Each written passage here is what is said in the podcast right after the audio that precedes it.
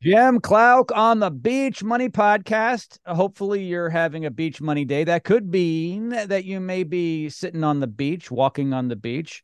Maybe you're in the mountains. Maybe you're just sitting on your uh, couch reading a book. Whatever beach money means to you. Jordan Adler brings this program to you each and every week with my help. He's asked me to host the program, and this is a fantastic opportunity for me to get to know Jordan's inner circle who he spends a lot of time with, the people he respects, and other associates in his inner circle. Jared Yellin, welcome to the program. How are you?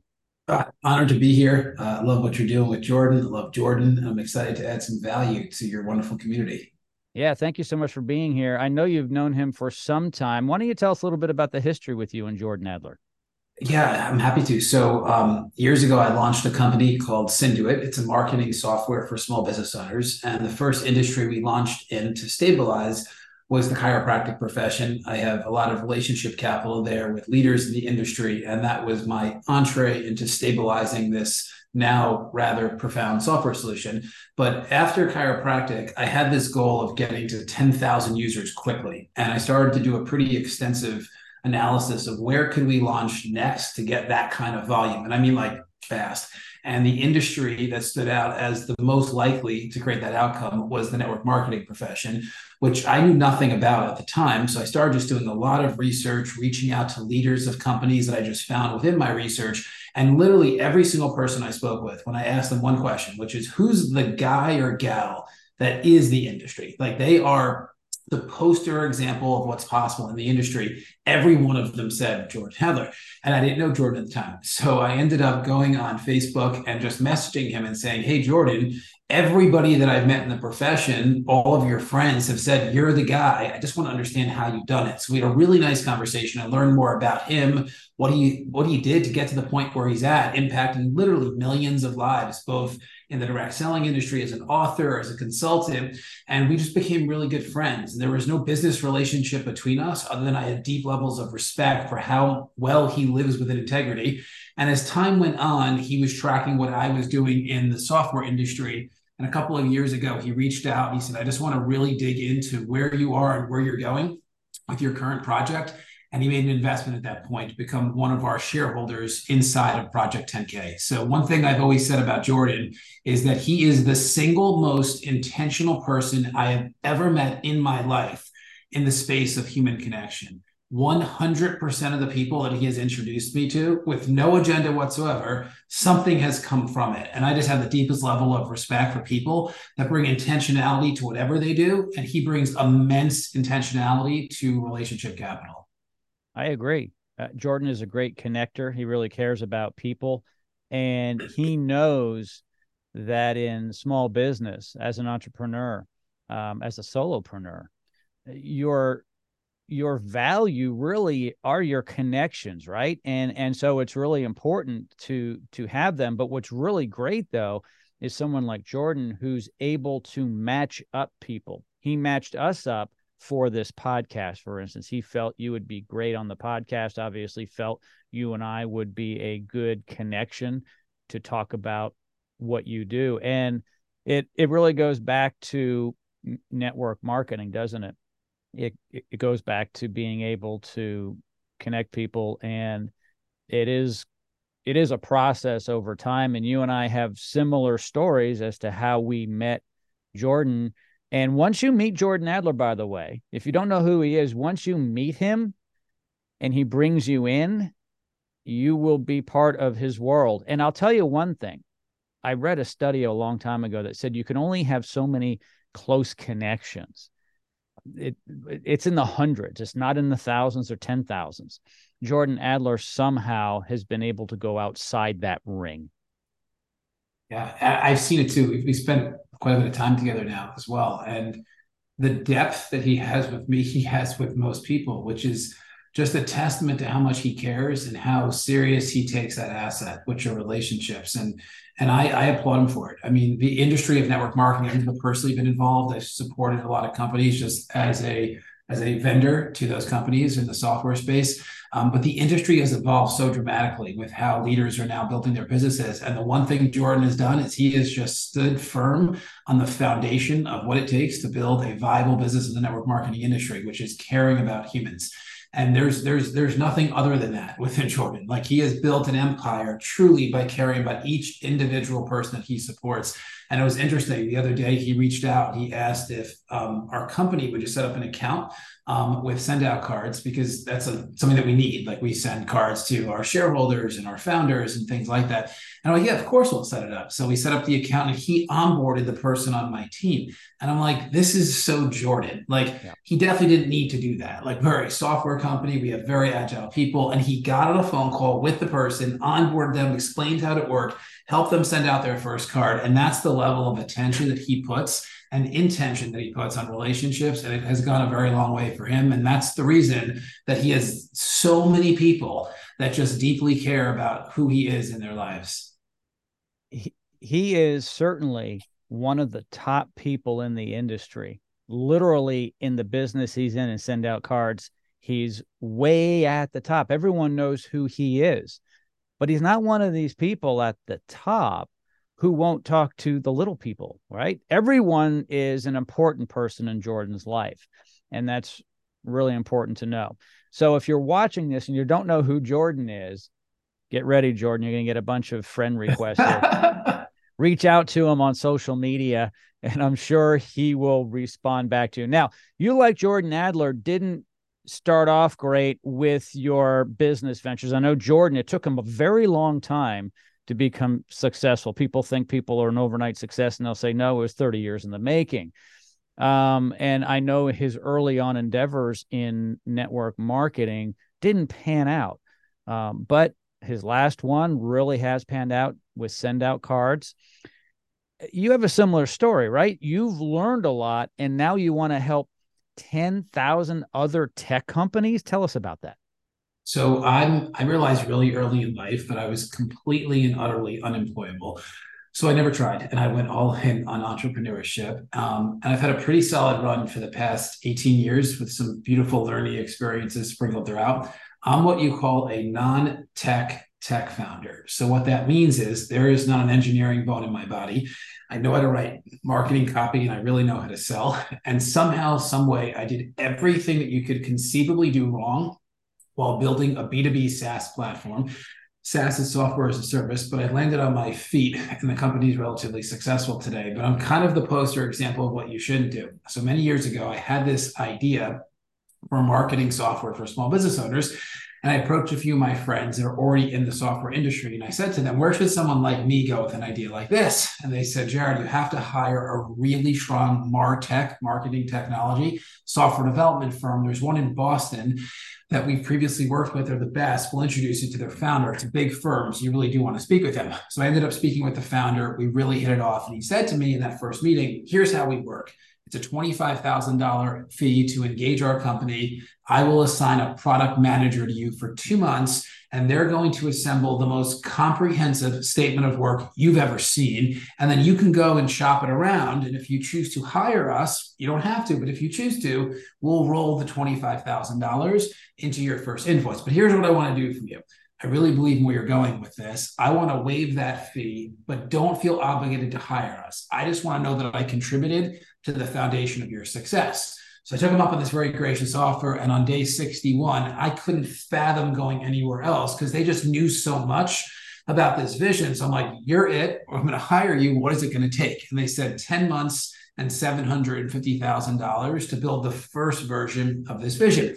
And my challenge at that time was I was relatively young and I was pretty well capitalized because I had an exit right when I graduated from college and I was running a very lucrative marketing agency. So I figured I'm just going to self fund this. I really believe in it. Let's get it going. So I did. And the 10 months and $750,000 turned into over two years and over $2 million. And then at the point of launching, I learned a term that I did not know then, Jim. I'll now never forget, which is called technical debt. And what that means is the engineers had cut so many corners, it's inevitable the platform will implode it just comes down to when. And my when, unfortunately, was at launch. So I had to make this hard decision, which was abandon the vision or abandon two years and $2 million and start over. And I could not fathom abandoning the vision because I just so knew there was a need in the market for the solution. And I also knew how to bring it to the market. I just needed someone to build it. And I was apprehensive at the same time to burn my hand on the stove for a second time. So I did this exercise where I said, okay, it's clear what I've lost, which is time and money. Whenever you lose something, you gain even more if you're willing to shift your focus to what you're gaining. So I'm like, what did I gain? And what I gained in that moment has been the catalyst for the rest of my career because it was an understanding that you can't outsource software development at that early stage. Somehow, some way, you have to build your own team of engineers who shares your values. It's non-transactional. They either have ownership or they see a path to ownership and I couldn't figure out how to do that with outsourcing. So my fanatical focus became building my own team of engineers. But I was smart enough to know I had to find a strong CTO. So I was living in North New Jersey at that time, and there was a gentleman in my town that was a sought after CTO. I did not know him, but people heard I was searching. They introduced us to one another. We really hit it off. And after about four months of vetting one another, I gave him an economic offer he just couldn't refuse. And he joined me the next day. And we started building our own team of engineers in the US, in Canada, and then also in India. He was originally from India, so he had relationships, but more importantly, he just knew how to find the kind of talent that we needed. So we were finally on track. In 2017, I set up a company in India just to provide a better quality of life to our current team and to get more and better talent. And that was my catalytic move for that business, which is called Synduit. It's a marketing software for small business owners. We've since scaled to, to tens of thousands of users across 30 industries. But the magic of the story, and this is the, really the turning point for me to try to help other people do what I just did. It happened about three years ago when I woke up one day and realized I'm officially obsolete at Synduit. And as you and your audience knows, that's the dream of the entrepreneur, or at least in my opinion, it should be. That's the beach money lifestyle right there. So I was very excited about the accomplishment. I was just assessing what am I going to do next? I was 35 years old at the time, two young kids. We had our third recently, happily married, with a very nice lifestyle. And I realized for me, the next chapter, it had to be my moonshot. I had to do something that would completely shake up the world or I was going to go down trying. And as I started digging into that, Jim, I did this exercise. I recommend that everybody does this. I call it a life audit. And what I was auditing was opportunity cost. Because when I went all in on Synduit, I went all in on Synduit. And I said no to anything that could remotely distract me, even things that may have eventually been bigger than Synduit. I wanted to revisit what those things were. And I found this consistent theme over those five years, which is every single month, I had at least a dozen, and some months even a few dozen entrepreneurs pitching me their software ideas, concept phase only, or engineers showing me their minimum viable products. And they found me because I'm pretty active and accessible in a few different communities, but they were pitching me for two distinct reasons. One is I'm the non tech, now tech founder that somehow pulled this off. And more importantly, I built the infrastructure they were going to eventually have to build for themselves. I own my own software development firm. I have my own marketing agency. I figured out business development and I have operations completely locked in. And they really wanted my feedback. And as I'm sure you can imagine, nearly every idea and MVP was completely ridiculous and not viable. But there was 12 of them over those five years that were epic. And I told each of the entrepreneurs and the engineers, I said, listen, I don't have a crystal ball, but if I was you, I'd be pursuing this. Like you're onto something. And every time I would say that, their immediate request was, will you do it with me? And unfortunately, I had to decline because I was very focused on Synduit. And then they would say, okay, but we at least use a portion of your team which I'd really declined because we were really focused on Synduit. So three years ago, when I was sitting there thinking to myself, what's my next move? I figured, let me call these 12 entrepreneurs. Maybe I can help one or two of them get to where they want to get to faster. And what I learned was so disheartening. 11 of the 12 did literally nothing from that conversation going forward, which in my opinion means they're going to die with their greatest song inside because these were really good opportunities. And one of the 12 tried, but they had the same experience I had. They just didn't rebound. They lost over $300,000 to a software development firm and said they would never do it again. And in that moment, I realized my calling is to help 10,000 entrepreneurs go from napkin to exit, which led to the birth of Project 10K. That's an amazing story. And it's an amazing opportunity for individuals who have this little nugget that can grow you know snowball to something important and so as you were talking jared i was thinking it's kind of like if i have a unit um, in a business, you know, a small business unit, and this may be a little more mature than some of the people that come to you, but I want to franchise it. But I don't know anything about franchising. So I need to work with someone who knows how to take the one unit and multiply it. It's similar to that, isn't it? It's a great example. So our our traditional what we call co-founder is a mature professional coming from an industry. So maybe they're like Ron Nussbaum, our founder of Builder.coms, who was running a eight-figure construction company and then realized that the construction industry has this massive inefficiency when it comes to communication between the contractor and the homeowner, which led to the birth of Builder.coms. Or maybe it's like Tiffany Middle, our co-founder of a company called Utility Ranger, who realized that smaller multifamily real estate investors really had a hard time with utility management within their investment property. So the point of it is our founders are people that have come from an industry They've identified an inefficiency in the industry. They know the industry. They are the end user to the eventual solution that we create together. They come through our process, and then we do extensive due diligence to ensure four things right person, right idea, right market, right business model. There's a ton of nuance to that. But when that is present, we will launch a business with that entrepreneur. So it's the same premise, but very specific into the inefficiencies within industries there happens to be tens of thousands of inefficiencies within industries. So there's no shortage of opportunity for us. What's unique about what we've built is we have unmatched human infrastructure. So we truly become a co founder in these businesses. We are the engineers, the product managers, the marketers, the business development specialists. We are the team doing all the back office operations from accounting to bookkeeping to legal to investor relations. So we've just built really unique infrastructure with the goal of eliminating suffering in early stage tech the darkest period of my life was when I attempted to do this by myself because I'm non technical and I had no one to go to to ask, is this normal? Like, should my invoices be $100,000 a month, sometimes $200,000 a month? Like, I feel like there's no progress being made, but I'm told that there is. Like, I had nowhere to go for a trusted source of information. And once I made it, and we have this very viable business called Synduit, I realized that most people they won't even have the courage or the resources to start and if they do most likely they're going to end up in what i call the bermuda triangle of entrepreneurship which is where most great ideas specifically software ideas land because if you don't have the right people around you you can't pull off launching a tech company it's not something that you can do by yourself this sounds like shark tank tech version. I can picture you, right? I can picture you on the panel.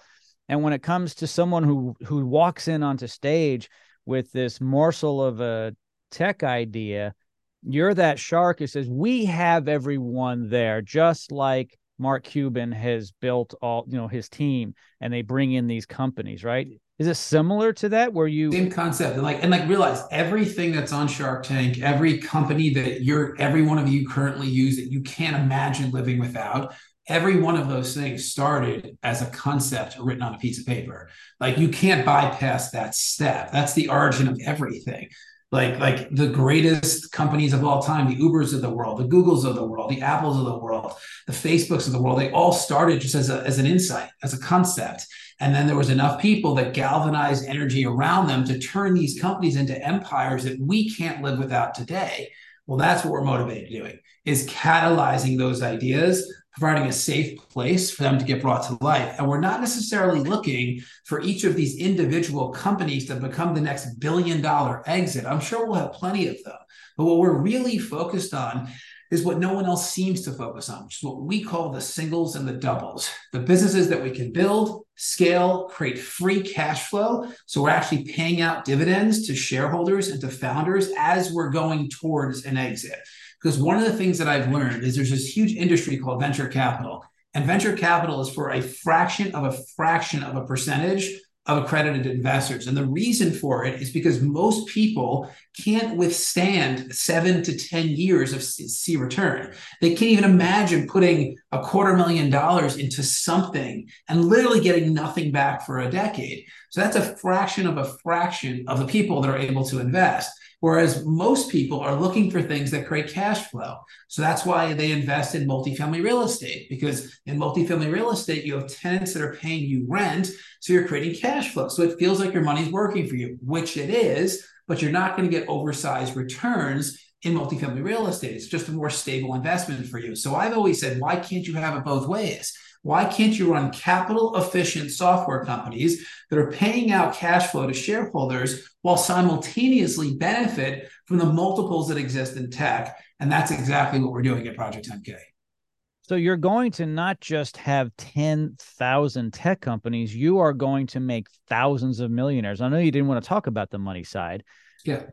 But well, we will. No, we'll talk about it. We're, we're we are we we believe that like this is a great example. So one of the things that we've come to realize is that many founders, early stage, they are more of a liability than an asset. And the reason we say that is because they're too passionate about their idea and they see no fault in it. And that gets in our way because the reason we've accomplished what we've accomplished is we're unemotional about any idea.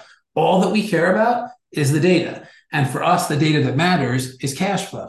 And it's not that we're ruthless capitalists, but if the company isn't making money, it's not doing any good in this world. So we really measure that very seriously. So we, yes, we intend, and we won't stop at 10,000 companies. Like that's when it got easy. So this will go on forever. This is a legacy play, not for me, but for generations and generations to come to have a safer place to bring their tech ideas to life. But we are motivated to produce, I mean, tens of thousands of millionaires over the next few hundred years, leveraging what we've built here, which is a process and system that is completely repeatable to turn a concept into a cash flowing asset, reducing risk for all parties that are involved, and increasing the chance of generating free cash flow both for the founder and the shareholders of each individual company. It sounds as though, Jared, you are helping a lot of people live their dream because without you and your back end, and I know back end's not fair to say, but it it, it kind of yeah. is a back end. They have the the upfront idea, and you guys bring it to fruition. Um, there are a lot of people out there who couldn't fulfill their life's dreams because they don't have the infrastructure and the experience you have. And I would imagine, Jared, the more you do it, the better you guys become. Yeah. And really, the easier it is because we learn from experience. Yeah, it's interesting you say. So the first ten companies felt like impossible, like the most Herculean thing of my life. Company 11 was the first time that it got easier. And I said to my team, we're on to something. Company 50 was easier than company 11, and I'm positive company 5000 will be easier than company 50. So it is getting easier. Part of it is we've just created operational efficiency. Part of it is we just know what it takes to start generating cash flow. And the moment you generate cash flow, it does get easier, not easy, but easier. So we just know what that takes to get to the point of generating cash flow. Part of it is we become more selective on what we're saying yes and no to. So if we if we're not hundred percent certain that we can pull it off, we just won't speculate. It isn't worth it. We've also gone a little bit upstream now, so we're not just starting at concept phase, but we're also blessing engineers that have built really strong minimum viable products that are generating a thousand or two thousand dollars a month, but they really can't take it any further than that. We're acquiring either most, if not all, of those assets and then taking them on a journey to really scale to create more cash flow and then ultimately an exit as well. So we've learned a lot over the past, we'll call it three years of this project. I would say probably about 95% of what we did didn't work, but the 5% that did work really worked. And it has allowed us to, to live and share this story. And we're really onto something here. Um, it's a very exciting project. We have a lot of people that are involved at this point, like Jordan, people that are high integrity, very successful, extremely well networked, that just believe that entrepreneurship solves every problem that exists in humanity. And they see this project as a conduit to help humanity whether that means we're actualizing someone's dream as an entrepreneur or building a solution to a challenge that exists in their life, either personally or professionally, that's stealing time or money. And one of our companies can then give them back time and or money.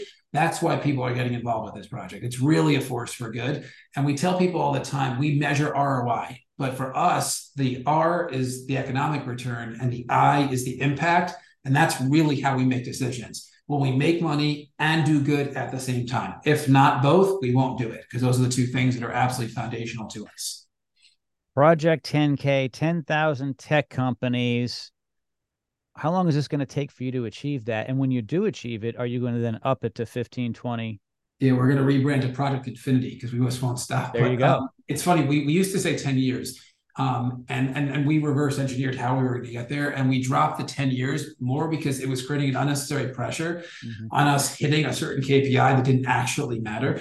And we were saying yes to things that we probably should not have said yes to. So we dropped the 10 years because maybe it'll be four years, maybe it'll be 22 years. All that I know is this is a forever project. We're never going to sell Project 10K. It's going to live on forever. I tell all of our shareholders, take your investment in our company and put it in a trust that you give to your heirs so that your heirs can take this company once we're done with it. This will just go on. This is just a better way to do entrepreneurship. We've built an ecosystem, and at the foundation of the ecosystem is one word, and it's really not a word, it's a way of life at Project 10K and it's together. And we say together we achieve more. And we've proven this now because entrepreneurship is a very isolating journey. It's the reason I think network marketing is so special because when somebody does get involved in the profession, they're not on an island by themselves. Like there's a team surrounding them, there's leaders surrounding them. Like like success leaves clues, so you can follow the path that others have already paved for you. If you do the work, most likely you'll at least achieve something.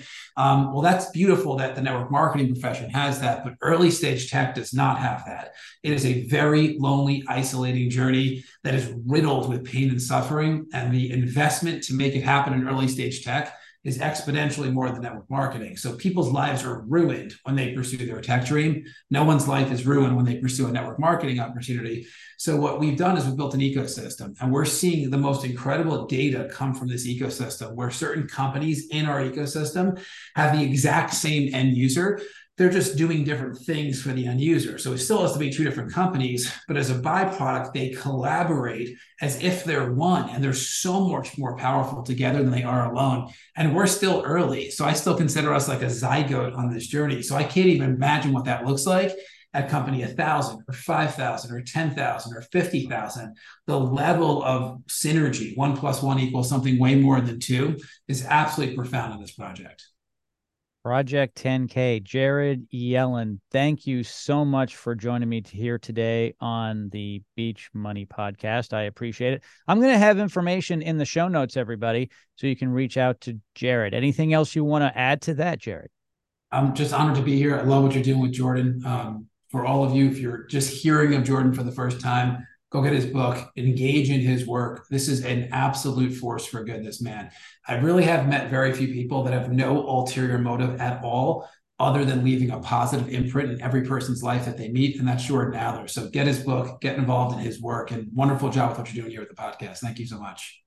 And uh, Jared, actually, uh, we have a link to Jordan's book in the show notes. Jared Yellin, thank you so much again. I really appreciate your time. Awesome. Thank you.